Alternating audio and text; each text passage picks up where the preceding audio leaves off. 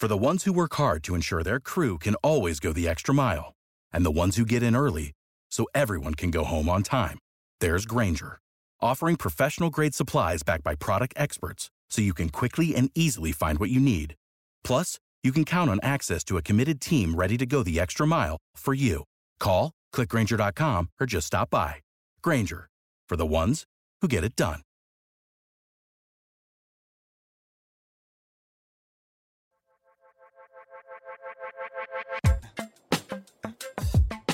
Важные новости. 5 апреля я запускаю новые потоки курсов по подкастингу. Первый — подкаст плюс комьюнити для тех, кто хочет запустить подкаст и не знает, с чего начать. Второй — подкаст мастерская. Продвинутый курс для тех, кто хочет увеличить аудиторию своего подкаста или вообще стать профессиональным подкаст-продюсером. Заходите на сайт chrisvazovsky.com и регистрируйтесь на курсы. Обязательно поставьте себе напоминалку. В воскресенье регистрация закроется. Всю информацию про курсы вы найдете в инстаграме моей студии Толк. Собачка толк, нижнее подчеркивание, толк.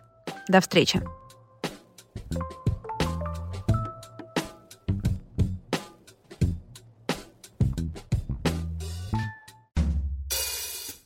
Я не люблю критику, честно признаюсь. То есть я не люблю, когда мне начинают э, непрошенную критику выдавать. Если я ее прошу, тогда нормально. Если я ее не прошу, зачем ты это делаешь? Я из тех людей, знаешь, которые работают лучше на пряниках. То есть меня лучше хвалить. Вот меня хвалить, и я все, я там, знаешь, просто буду круглосуточно пахать, все делать вообще и так далее. Но если меня начинают ругать, все, я впадаю в ступор и ничего делать не хочу.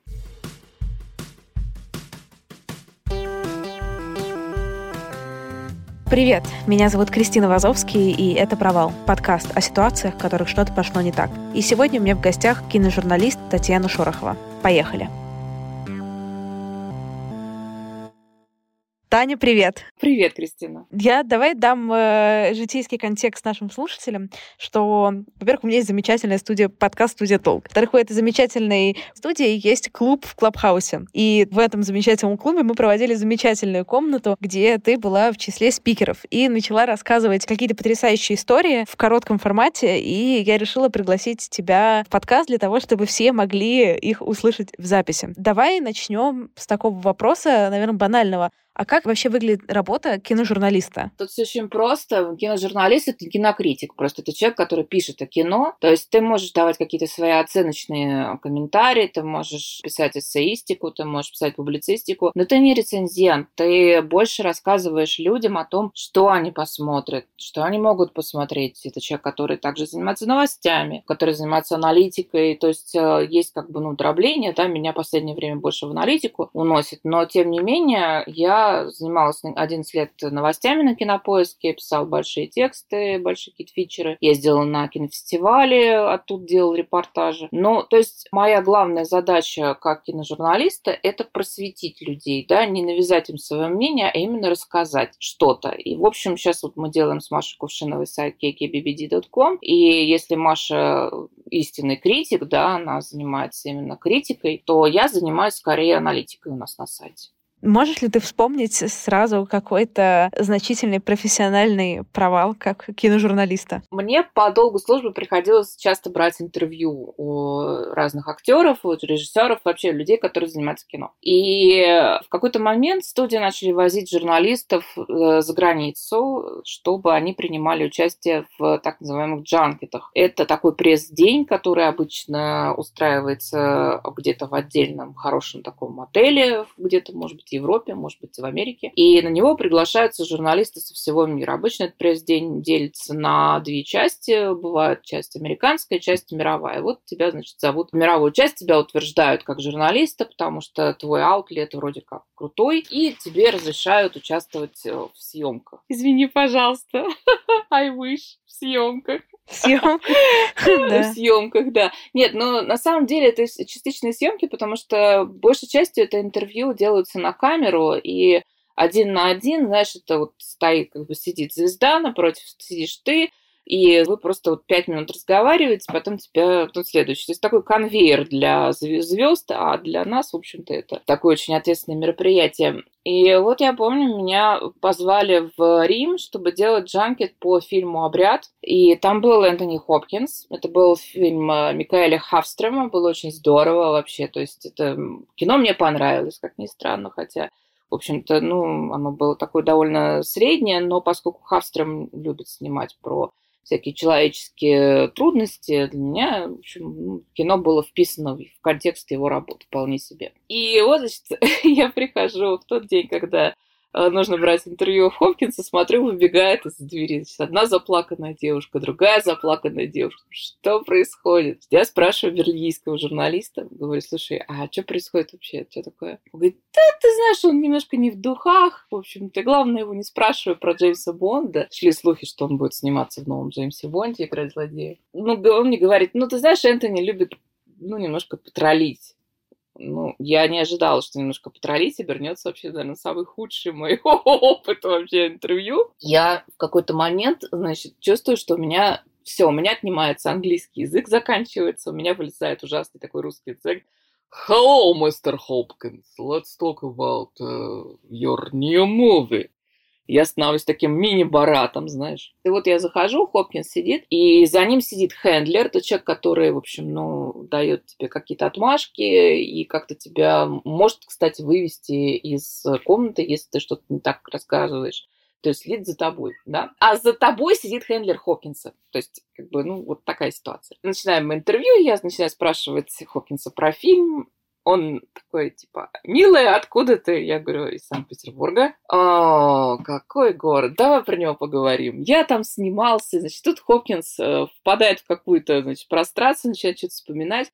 А за ним эта вот женщина машет руками, чтобы я переводила ну, на, на колею фильма, потому что надо промотировать фильм, нужно рассказывать о фильме. Я сижу, значит, я не знаю, как его оборвать, потому что это Энтони Хопкинс, он вспоминает про свои съемки в Петербурге, ты понимаешь, да? Как я его оборву? И, значит, я чувствую, что я говорю, окей, okay, let's talk about your movie, говорю я ему. Говорят, религия опиум для народа, говорю я. И тут я понимаю, что фраза у меня неправильная. И Хопкинс такой, слушай, нет, ты неправильно цитируешь, там не так говорилось, ты все мне поправлять. Потом говорит, а что это у тебя тут на коленях? Я говорю, ну это мои записи, типа я я же, ну, русская, английский не родной. Убери, а! Мне неудобно, что ты по шпаргалке говоришь. Я такая думаю, что? Вообще как? Короче, в общем, он начал мне читать нотацию по поводу религии, по поводу неточности цитат, по поводу еще... Я понимаю, почему эти самые девушки выбегали в слезах. Я говорю, слушайте, сегодня это точно было 8 марта. Я говорю, слушайте, сегодня 8 марта, вы мне испортили этот прекрасный праздник независимости женщин. В общем, я встала, мне была еще минута до конца, и я встала и ушла. У меня такого никогда не было. Интервью, конечно же, никуда не пошло, потому что это, ну, это было за гранью добра и зла. Но, честно говоря, вот такой факап у меня был впервые, и, пожалуй, вот он самый такой крупный, самый большой. То есть э, у меня еще есть э, коллекция, конечно, факапов, но вот этот просто, он был настолько унизительный, это было настолько неприятно, потому что ты не ожидаешь от такого человечища, да, как Энтони Хопкинс, вот такого унизительного поведения. Как мне потом рассказали, что он был с похмелья, ему было плохо, он не хотел давать интервью, ему не нравился фильм, в котором он снялся, но, тем не менее, вот отрабатывать такие истории не все актеры могут э, как надо. А вот в чем для тебя здесь был именно момент провала? Во-первых, в том, что я не смогла его сразу направить на нормальный тон. Я настолько спасовала перед его звездностью, ну, ты представляешь, сам Энтони Хопкинс, вместо того, чтобы его перебить и сказать, о, да, Санкт-Петербург, безусловно, классный город, но, слушайте, вот вы снимались там в городе X, вот, расскажите про съемки в городе X. Я не смогла этого сделать, потому что я не могла его перебить. И действительно, как ты перебьешь звезду такого калибра? Это же, ну, настоящий факап. То есть это вот для тебя, как для журналиста, это факап, потому что ты не можешь этого сделать. Плюс, конечно, киножурналистика вот в плане продвижения фильмов, у нее свои как бы такие вот э, условия. То есть, если бы, например, я начала это делать, меня бы могли отстранить от джанкетов. Возможно, меня отстранили, потому что я по Ворнеру потом долго не ездила. У меня была знакомая, которая ходила к Мартину Скорсезе с вопросом, а что вы еще сняли, кроме фильма «Хьюга»? И ты знаешь, Скорсезе так здорово ответил ей на этот вопрос. Он прям распевался соловьем про свою фильмографию, потому что человеку захотелось про это говорить. Это был дурацкий абсолютно вопрос, то она получила потрясающий ответ. Но вот ты никогда не знаешь, да, ты можешь придумать совершенно гениальные вопросы, какие-то классные фоллоуапы сделать, но если у тебя звезда не в настроении, если она не хочет давать интервью, то ты обязательно завалишь ее. Если честно, то, как ты вообще рассказываешь про эти мероприятия, они звучат довольно бессмысленно, потому что супер ограниченное количество времени, не очень замотивированные люди, которые в этом участвуют, очень ограниченная тема, про которую ты можешь говорить, и причем еще 54 журналиста, которые, понятно, что за 5 минут можно не очень глубоко копнуть, поэтому все плюс-минус спрашивают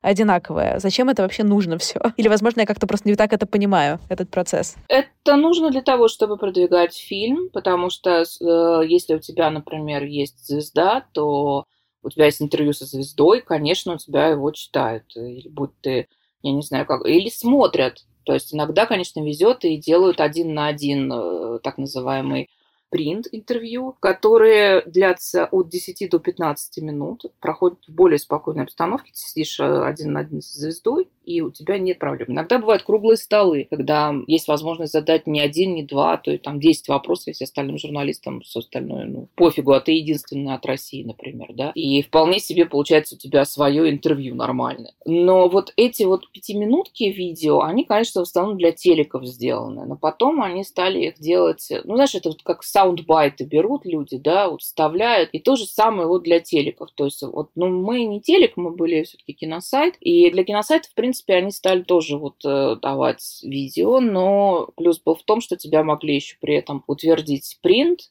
и утвердить тебе еще и какую-нибудь пресс-конференцию или круглый стол. То есть э, вот э, в этом плане хорошо быть сайтом. Но, конечно, студиям выгодно, когда выходит моментально, там, скажем, за три, за два дня до релиза фильма выходит просто массированная такая атака материалами, которые фактически вот являются рекламными. Обычно в таких историях ты не увидишь никакого негатива, потому что когда тебя везут в Рим, да, а Джанкет был в Риме с э, Хопкинсом, ты абсолютно ангажирована ты вообще не можешь ничего слова против сказать. Хотя, опять-таки, вот в свою защиту скажу, мне фильм понравился. То есть, если бы он мне не понравился, я не знаю, вот меня это всегда волнует. Если мне фильм не понравился, а надо потом интервью брать. То есть, я как бы к фильмам, ну, нормально отнеслась, потому что, опять-таки, мне нравится Хавстром как режиссер. Я, наверное, бы все что угодно. И, и сейчас вот я думаю, а может быть, он мне понравился, потому что меня в Рим позвали? вот я даже не знаю. Поэтому я всегда говорю, я не критик. То есть, я могу быть ангажирована студиями. То есть студии могут меня вести куда-то там в какой-нибудь Сан-Франциско на студию Лукаса. И откуда я буду делать, конечно, хвалебный репортаж, потому что студия Лукаса, она офигенная. То есть э, вот это все, вот, все, что там происходит, все, что там делается, это, ну, меня вызывает восторг, как у человека, который любит кино.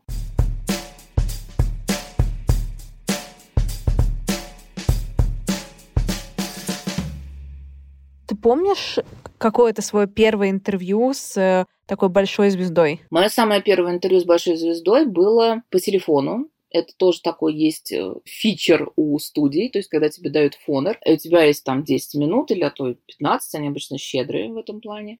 Звезда в этот момент сидит где-то в хорошем номере или у себя дома, и тебя через э, каким-то там образом связывают с ней. В общем, это было интервью с Биллом Най, посвященное фильму «Радиоволна» он у нас назывался, по-моему, если мне не изменяет память. В общем, в любом случае, это было э, про фильм, который повествовал о пиратских радиостанциях в Англии, вот об этом времени остановления радиостанций. И поскольку я бывшая диджейка, мне, конечно, было и это кино интересно. Билл Най вообще прекрасный мужик совершенно.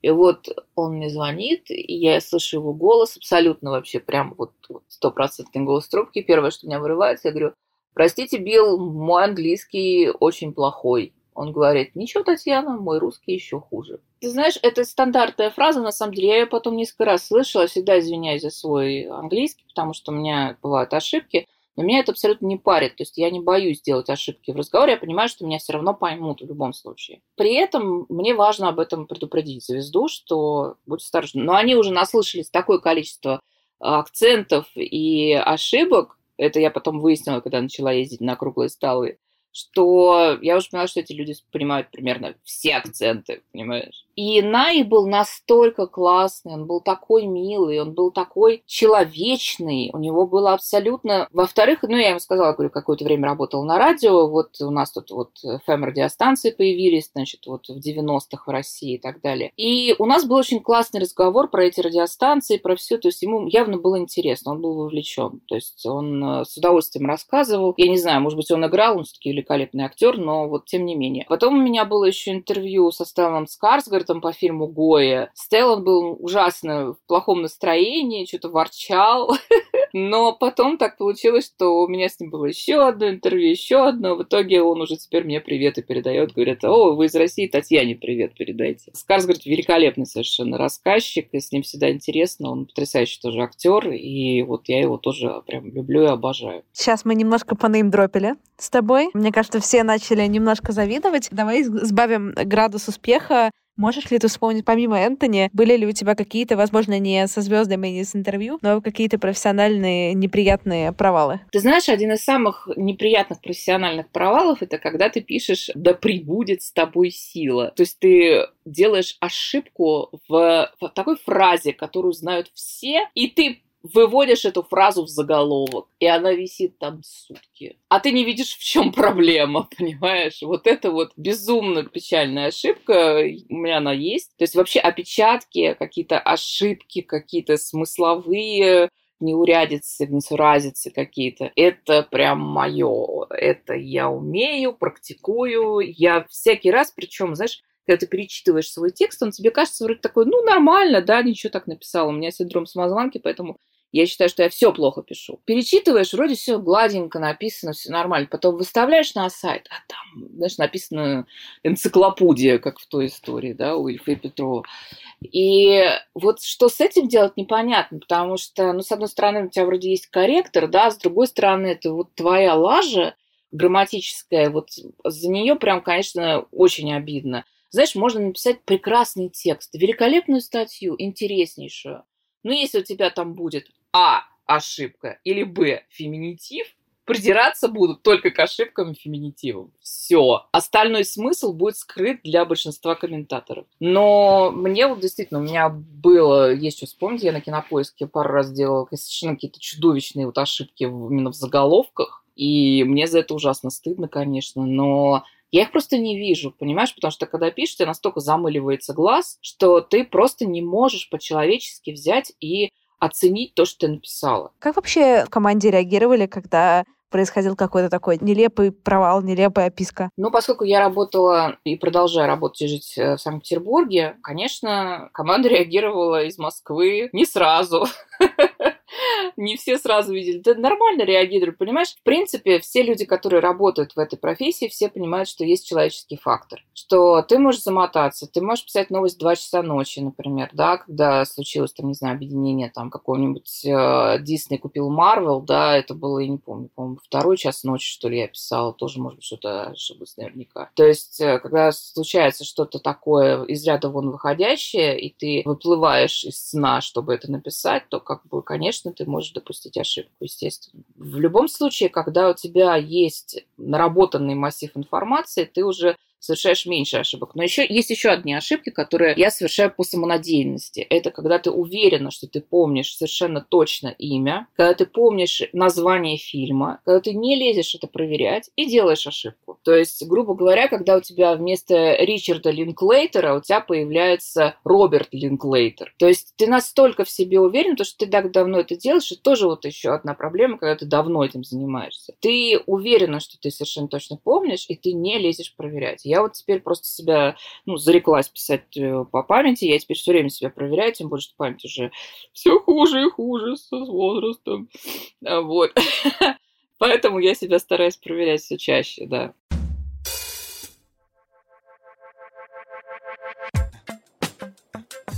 Итак, вас публично опозорили. Из-за одной ошибки тысячи незнакомцев превратились в палачей, а вашей карьере пришел конец. В своей новой книге Джон Ронсон изучает феномен публичного шейминга, как люди под прикрытием восстановления справедливости разрушают жизни других людей, и встречается с его жертвами, оскандалившимися по-крупному. В программе «Спам-боты» фейк-аккаунты, выдающие себя за других, украденная идентика, тролли, шутки про спид и Боб Дилан. Публичный шейминг — это новый вид правосудия, или превышение полномочий. Итак, вас публично опозорили. Как незнакомцы социальных сетей превращаются в палачей? Отвечает на этот вопрос через исследование одной из самых мощных сил нашего мира — стыда. Короче, это книга о моем страшном сне, публичном позоре. Это провал вполне мог бы называться «Это стыд». Если вы пользуетесь социальными сетями, и особенно если вы любите вступать в дискуссии в интернете, обязательно прочитайте эту книгу. Помимо того, что ее просто очень легко и приятно читать, у нее есть душеполезная миссия. Книга учит не спешить с оценками, ретвитами и репостами. Короче, вести себя мудрее.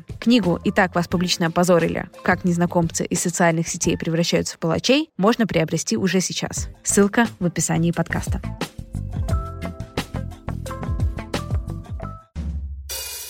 то, что ты вообще описываешь, немножко возвращаясь к теме вот этих вот там интервью, да, и каких-то взаимодействий со студиями, звучит как штука, где все очень держится на твоей репутации, и если ты сделаешь там какую-то ошибку, задашь не тот вопрос, как-то не так пошутишь, не, не в том придешь, то тебя могут вообще снять со всех вот этих вот проектов, обзоров этой студии.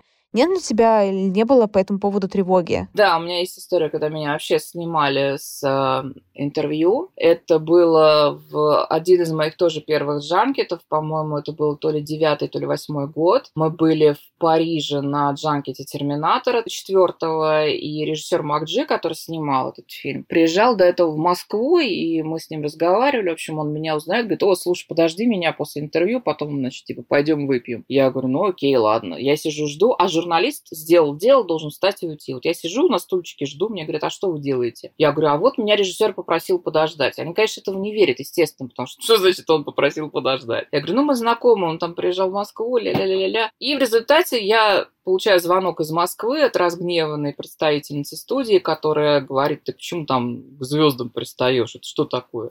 Меня сняли с премьеры, то есть меня запретили приходить на премьеру, и проекты студии я не освещала несколько лет. То есть это вот такой у меня есть тоже, да, факап. Но я не считаю, что это факап, не считаю, что это провал, просто это такое вот стечение обстоятельств и тот факт, что это может быть. То есть тебя действительно могут от всего отстранить. То есть это бизнес, понимаешь? Это не то, что вы там пришли делать серьезное интервью и вам можно спросить все, что угодно. Нет, это, к сожалению, бизнес по раскрутке фильмов. И вы принимаете какие-то условия. Если вы их не принимаете, то вас из этого исключают и берут другого журналиста, которому тоже понравится это делать. У тебя не было никогда какого-то вот этого вот гнева в начале против этой системы, где ты не можешь никак двигаться? Был, конечно, конечно. Ты что? У нас была еще история, когда я написала в лайв-журнале про то, что когда вышел фильм про Росомаху, и я написала, что слили копию, и там был тоже жуткий скандал, как вообще, почему журналистка пишет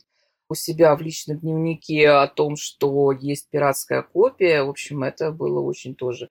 Понимаешь, тогда было время, когда устанавливались правила. Это сейчас понятно, что ни один нормальный журналист не будет писать про наличие пиратки. Хотя вот сейчас все обозревают сериалы Disney+, там WandaVision или э, Зимний солдат и Сокол, и всем понятно, что они его воруют для России. Но это вообще неприемлемо абсолютно, да, поэтому я публично, ну, не то что публично, а официально у себя на сайте об этих сериалах не пишу, потому что я считаю это некорректно. Тем не менее, все смотрели «Мандалорца», все писали, анализировали «Baby Yoda» и так далее. Но вот вообще эта ситуация довольно нехорошая, да, то есть продукт недоступен официально на твоем рынке. Ты его предлагаешь к просмотру, то есть ты официально предлагаешь людям воровать его. У меня главная проблема с этой системой именно в том, что нельзя было сказать что-то плохое. Нельзя было спросить что-то острое, понимаешь? Потому что я все-таки э, в свое время, мне казалось, что журналистика, она не должна быть комплементарной. То есть, ну, я и сейчас это думаю. Это потом я уже поняла, что я принимаю участие в раскрутке фильма. А тогда, поначалу, мне, честно, казалось, что я занимаюсь журналистикой. И, конечно, когда ты сталкиваешься с этим, да, и ты не знаешь условий, тебе никто их не говорит на самом-то деле. Бывает иногда, когда перед тобой кладут лист, да, и говорят, подпишите. То есть там может быть какой-то non-disclosure agreement, или там может быть какой-то табу на, я не знаю, на, на какие-то вещи, то есть там не фотографируйтесь с актерами, не спрашивайте их про личную жизнь, то есть и так далее. Не раскрывайте каких-то сюжетных линий, ну, то есть вот у них еще есть понятие эмбарго, это когда ты можешь выпустить свою рецензию там в определенный момент. Не знаю, замечал ты или нет, что западные аутлеты обычно выпускают рецензии прям вот как выстреливают все, потому что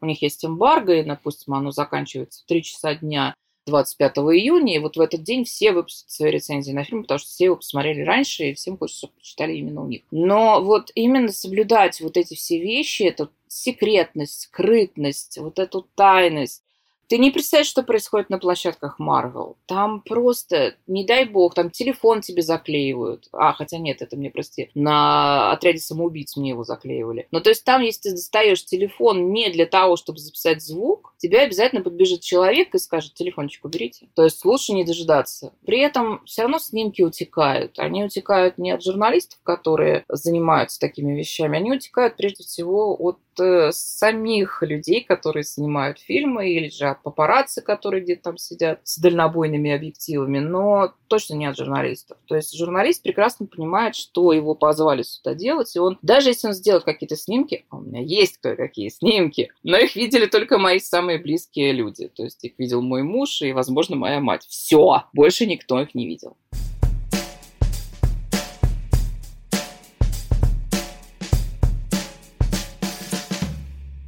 А у тебя был какой-то момент в жизни, когда ты прям поняла, что то, чем занимаешься, оно не соотносится с твоими талантами, что гораздо больше ты можешь, чем того, что ты делаешь? Ты знаешь, мне вообще нравилось развлекать звезд. То есть я была всегда такая смешная русская баба, которая э, еще и с разными волосами, которая приходит, иногда задает дурацкие вопросы. То есть мне там амплуа, в принципе, нравилось, потому что я видела, как люди сразу оживлялись, такие, о, типа, сейчас будет что-то веселое. Потому что, как ты совершенно верно заметила, им все время задают одни и те же вопросы. И они все время говорят об одном и том же. И, то есть, например, у меня э, было такое ощущение, что чем, скажем так, более отличается журналист внешне от основного потока, тем лучше. И в какой-то момент, да, вот я начала красить волосы в разные цвета и так далее. Но, ты знаешь, у меня такое ощущение, что талант здесь особо-то ни при чем. Ты просто любишь это или нет. То есть ты в какой-то момент, ты просто перестаешь любить заниматься этим. Меня в какой-то момент, например, очень сильно достало ездить на фестивали, потому что на фестивалях я устаю смертельно. Иногда еще у тебя добавляется какой-нибудь адский часовой пояс, если ты, например, в Торонто. Или там, я не знаю, какая-нибудь дикая жара, если ты, например, э, в Каннах, или дикий холод, когда ты в Берлине. И это становится еще и упражнением на выживание. А с возрастом это все сложнее и сложнее. Хотя я видел в очередях очень много реально пожилых людей, потому что кинокритики в основном пожилые белые мужчины, и я понимаю, что эти люди вот их ногами вперед из профессии вынесут. Я так не умею. Мне кажется, что нельзя застревать в каком-то месте постоянно, и надо как-то немножко двигаться. То есть я проработала довольно долго на радио, потом я оказалась на кинопоиске, то есть была абсолютно капитальная смена парадигмы какой-то, да. А сейчас я даже не знаю, куда я сейчас... Сейчас, сейчас у меня период поиска, скажем так. Но в любом случае наш сайт, который мы делаем, это вот тоже какая-то попытка найти что-то новое, потому что я никогда в жизни не писала публицистику, понимаешь? Я никогда не писала аналитику особо вот так развернуто. То есть, а сейчас я могу себе это позволить. Я открываю какую-то статью на Variety, и я знаю даже, что там будет сейчас написано. То есть, вот настолько все плохо. Ты сейчас сказала, что у тебя какой-то сейчас переходный период, если я правильно поняла, период поиска. Ты помнишь какую-то точку, когда ты решила, что вот пора открыться поиску снова? И не страшно ли искать? Ты просто много, ну, возвращаешься к возрасту, да,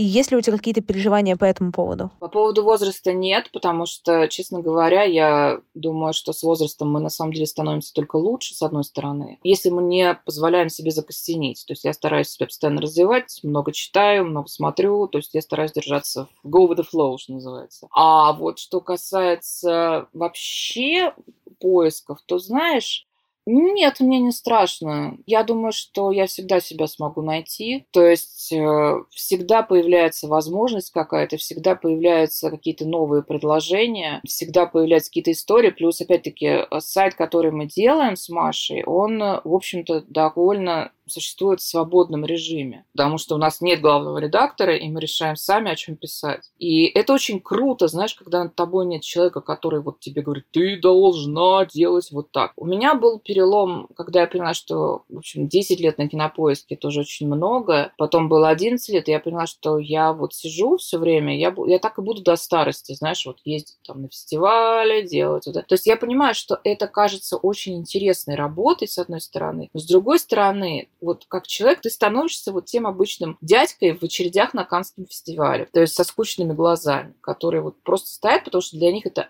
просто работа. Как только работа становится просто работой, я стараюсь бежать. Работа должна зажигать, она должна в тебе что-то вызывать такое. То есть даже чтобы твои факапы были достойны упоминания, скажем так. Понимаешь, это должно быть что-то интересное. И то, что мы сейчас делаем, мне интересно. Другое дело, что у меня есть дополнительное время в сутках, то есть я сейчас вроде как у меня есть опять ресурс, я могу себе позволить э, дополнительную работу, например, или еще что-то. Раньше не могла, потому что какое-то время было очень тяжелое. А сейчас я чувствую, что вот я могу, ну вот, например, я вот тут мы тут фильм с мужем перевели на днях совершенно официально за пару дней. Нормально. Я люблю, кстати, переводить, обожаю. А нет переживаний по поводу денег, когда поиск? Переживания по поводу денег всегда есть, потому что ты всегда думаешь, э, чем ты будешь кормить котов. То есть я не сколько волную за себя и за мужа, сколько за котов. У нас их три, и они едят достаточно дорогой корм.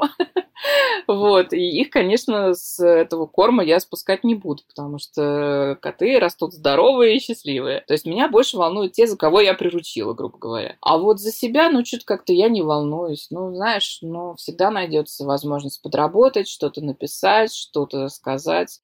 Бывают, конечно, знаешь, поскольку я человек тревожный, я пью от этого таблетки, бывает ощущение, что все пропало, мы умираем, идем ко дну и так далее. Но тут уже, знаешь, это понятно, что это абсолютно, ну, как бы, а смысл-то вот в этих думках, то есть абсолютно отсутствует. То есть, ну, садись и делай что-то, ищи работу, блин, я не знаю. Спроси своих знакомых, как я и делаю, например. Там, нет у тебя чего-нибудь? Есть? Хорошо, давай я сделаю. То есть я не боюсь спрашивать, не боюсь просить. Как бы. В крайнем случае, ну, я не знаю, краудфандинг устрою там, или еще что-то.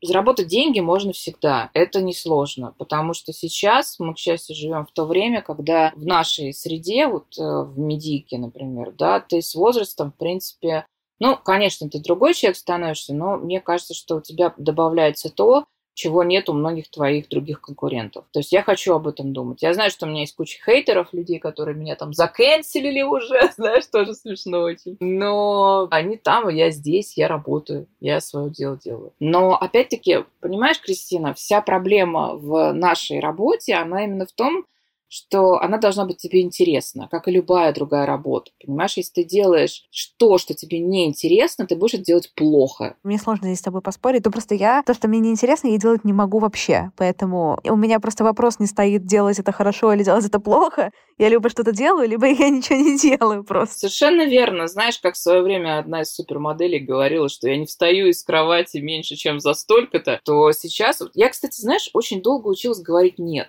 это вот такая штука, что ты не стала в каждой бочке затычкой, знаешь. У меня был момент, когда мне начали звонить разные станции постоянно с э, пробой «дайте комментарий туда, дайте комментарий сюда». Я начала говорить, позвоните лучше вот этому человеку, позвоните этому, или там я просто отказывалась. Но, то есть я понимаю, что если меня будет много, это сразу как-то меня обесценит. Ну, мне так кажется, потому что я не люблю, когда меня много. Как тебе кажется, откуда у тебя такая установка? Понимаешь, я знаю, что я ничего не знаю. Всегда есть люди, которые знают лучше тебя, больше тебя. И плюс вот это то, что у меня появилось относительно недавно с возрастом, всегда нужно давать дорогу молодым. У нас, к сожалению, это не так. Ты должна там выслужиться до труда потрудиться, там, заслужить себе и так далее. И есть куча молодых ребят классных, которые просто не имеют голоса, не имеют платформы. Тем не менее, у них очень интересные мысли, у них интересные какие-то взгляд на мир и какие-то очень умелые возможности складывать буквы в слова. Этим людям тоже нужно давать время и место, и платформу. И когда ты забиваешь с собой все эфиры, ну, как бы, мне кажется, это не очень корректно. То есть я, я надеюсь, что я этого не делаю. Поэтому я так вот сейчас... Я посмотрела, что меня слишком много стало в Клабхаузе. Я немножко отодвинула Клабхаус, понимаешь? Мне все время кажется, что я несу ерунду какую-то и вообще ничего не стою. Но я и говорю еще раз, да, синдром самозванки. Всегда есть человек, который знает лучше, больше. И, наверное, он более достоин сказать что-то, нежели я. Хотя, конечно, может быть, это не так, но вот такие мысли бывают, к сожалению, да. То есть я их прорабатываю, мы с психотерапевтом пытаемся как-то это убрать, но тем не менее все равно это есть. Ну, ты знаешь, это помогает в работе, на самом деле, очень здорово. Помогает как-то критически себя оценивать прежде всего. А может ли быть э, объективной оценка через такую призму? Никакая оценка не бывает объективной, в принципе. Я уверена в этом. Потому что любую какую-то оценку мы даем, перекачивая через собственный опыт. То есть мы все смотрим через свою призму. То есть э, я поэтому считаю, что нет какой-то объективной кинокритики, например, да, потому что все равно люди пишут о том, что они увидели. То есть это увидел тот самый конкретный человек. Я этого не увижу. Или наоборот, я увижу то, что не увидит другой человек. И то же самое подход к себе, он должен быть критическим, естественно. Я не люблю критику, честно признаюсь. То есть я не люблю, когда мне начинают э, непрошенную критику выдавать. Если я ее прошу, тогда нормально. Если я ее не прошу, зачем ты это делаешь? Я из тех людей, знаешь, которые работают лучше на пряниках. То есть меня лучше хвалить. Вот меня хвалить, и я все, я там, знаешь, просто буду круглосуточно пахать, все делать вообще и так далее. Но если меня начинают ругать, все, я впадаю в ступор и ничего делать не хочу. Но я знаю, что есть куча людей, которые хорошо работают от критики. Но это не я совершенно. Я сама себя критикую, не надо мне дополнительно это устраивать, вот в чем дело. Я сама себя ем изнутри. Когда я себя еще начинают есть снаружи, ты думаешь, ну все, блин, все, складываем везде, выезжаем, нафиг сваливаю в деревню доить коров, все. А откуда вообще вот эта самозванка? Вообще говорят, у всех женщин, в большинстве своем, мы, в принципе, у нас этот синдром как бы развивается. То есть, если ты женщина, ты должна все делать лучше. Если ты попадаешь в мир мужчин, да, а кинокритика, киножурналистика, вот эта вся история, это мир мужчин, конечно, прежде всего. Ты в него попадаешь, и ты должна быть, если не лучшей, то как минимум прям идеальной. То есть ты не имеешь права на ошибку. Поэтому любой мой провал, я его всегда очень сильно переживала раньше. Как же так? Я, я вот облажалась, значит, я недостойна. А потом я начала смотреть, сколько рожают другие. Я начала смотреть, сколько ерунды пишется вообще реально. То есть и какими-то именитыми критиками, и еще что-то. То есть люди реально делают фактологические ошибки, и знаешь, и как-то ничего, и нормально. То есть это не значит, что я для себя считаю это нормально. Я смотрю, что люди не видят, говорят, а, ну ничего страшного, ну, господи, ну ошибся, ну и что бывает. Вот это вот постоянное самоедство изнутри, постоянная самокритика, она, конечно, полезна для любого человека, который занимается творческой профессией. Потому что она тебя подгоняет, она тебя все время подгоняет совершенствоваться как-то, понимаешь? Не по книжкам совершенствоваться, а просто следить за собой лучше, там еще что-то делать, быть менее расхлябанной там и так далее. Но все равно ты самоедская лайка ты вот ничего с собой не можешь поделать. Я знаю очень много женщин, которые признаются в наличии э, вот этого синдрома самозванки, знаю очень мало мужчин, которые признаются в этом. То есть, я не знаю, возможно, я читала, что это такая гендерная штука, вполне себе внушаемая нам с детства, что мы должны быть лучше. Девочка должна быть. Да-да-да-да-да-да-да.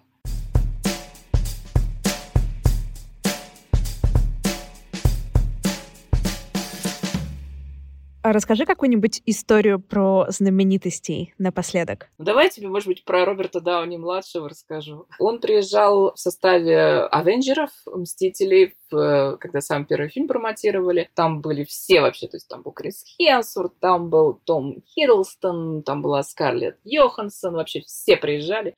В Москву, я была в Москве. И вот, значит, на круглом столе Дауни кто-то спросил буквально, когда он перестал принимать наркотики. Естественно, Дауни встал и вышел. И говорит, все, я круглый стол и закончил, я теперь буду делать индивидуальное интервью. Кто у меня там первый? И вот я была первая. И меня позвали, понимаешь, и я попадаю просто... И он ни на один мой вопрос не отвечает нормально. То есть, а у меня заготовлены такие шуточные вопросы, потому что я знаю, что да, у него такой, ну, хохмач, и он, понимаешь, совершенно не в настроении хохмить вообще. И то есть я ему начинаю задавать вопросы, он на меня смотрит, говорит, вы понимаете, что это все выдуманные персонажи? Я говорю, да, но давайте пофантазируем. Я не хочу фантазировать. И ты такая сидишь, а потом я столкнулась с Дауни уже на съемках противостояния в Атланте.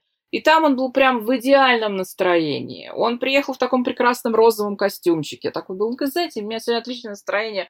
Я сегодня не работаю. Меня сюда вызвали чисто, чтобы с вами поговорить. Он отвечал на все вопросы. На веселые, на дурацкие, на плохие. Понимаешь, вот когда ты видишь, насколько человек настроение, да, Дауни это человек настроения, конечно же. Если ты к нему попадаешь не в струю, то тебе вообще жопа. А если ты попадаешь в струю, я тогда совершенно спокойно его что-то спрашивала, он со мной шутил, глазками хлопал, все было прекрасно. Знаешь, вот это вот обидно. Ты думаешь, блин, ну почему тогда? Вот у меня был один на один, ты был не в настроении. Вот это обидно было ужасно. Потому что это интервью пришлось резать, там, по-моему, из пяти минут вышло две только.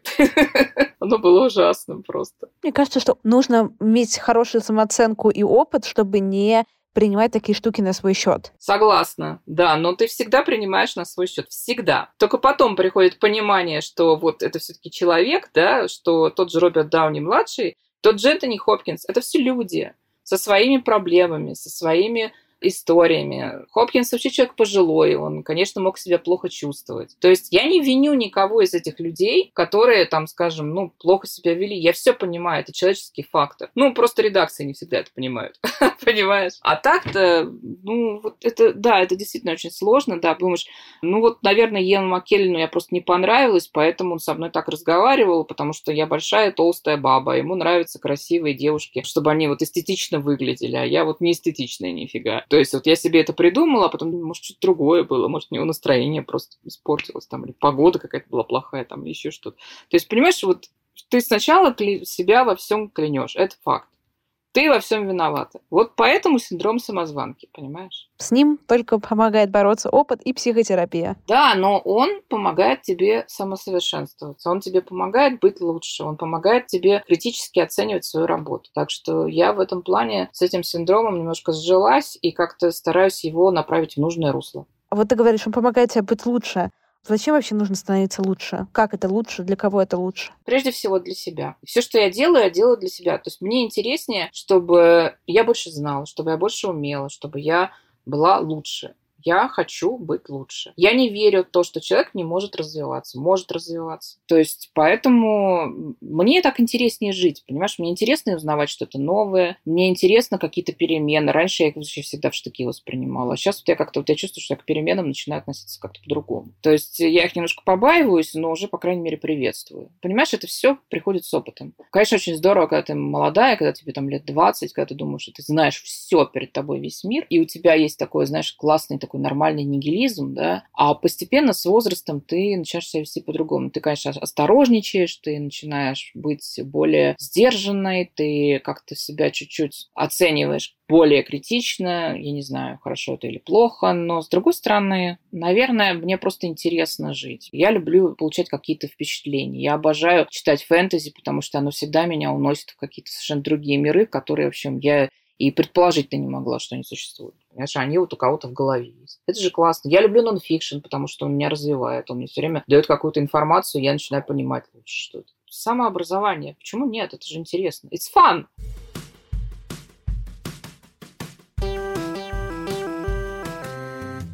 Спасибо, что дослушали выпуск до конца. Подписывайтесь на меня в Инстаграме собачка Крис Вазовский и пишите комментарии в подкаст-приложениях. Я буду рада вашей обратной связи. До встречи на следующей неделе. Пока-пока.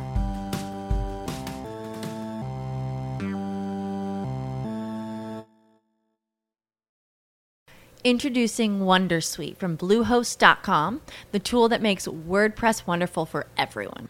Website creation is hard, but now with Bluehost, you can answer a few simple questions about your business and goals, and the Wondersuite tools will automatically lay out your WordPress website or store in minutes. Seriously.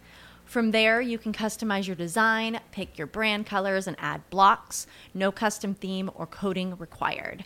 You'll get content suggestions that you can keep or revise, and with Yoast SEO built in, we automatically help you get found in search engines. From step by step guidance to suggested plugins to an AI powered help bot. Our built in tools make WordPress wonderful for everyone. Whether you're a beginner or a pro, you can join over 2 million Bluehost users. Go to bluehost.com slash wondersuite. That's bluehost.com slash wondersuite.